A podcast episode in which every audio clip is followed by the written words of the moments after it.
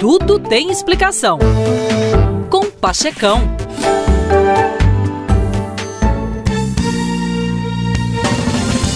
A filosofia oriental sempre me atraiu.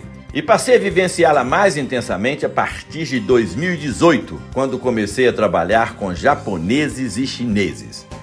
A percepção que eles têm da vida é que há sofrimento e insatisfação constantes no mundo. A vida é difícil, breve e está inseparavelmente ligada ao sofrimento. Para mim é crescimento. Afinal, ninguém cresce dentro da sua zona de conforto. Uma vez fora dela, o desconhecido que se vê vira fonte de sofrimento. Para eles, esse sofrimento é causado pelos nossos desejos e o apego é a raiz de todo sofrimento. Para transcender o sofrimento, devemos remover ou administrar todos os nossos apegos. O que precisamos fazer é mudar nossa atitude, não as circunstâncias.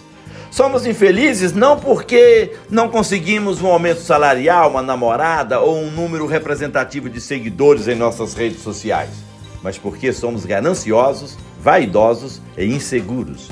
Se reorientarmos nossa mente, podemos crescer e encontrar contentamento. A sabedoria é um hábito, não a realização intelectual. A saída está no entendimento correto, pensamento correto, linguagem correta, ação correta, meio de vida correto, esforço correto, atenção plena correta e concentração correta.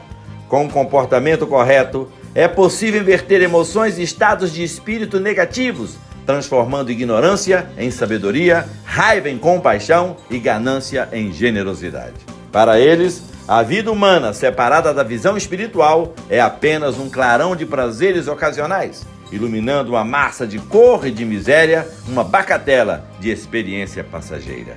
Falou legal, meus queridos? É isso aí? Bye bye.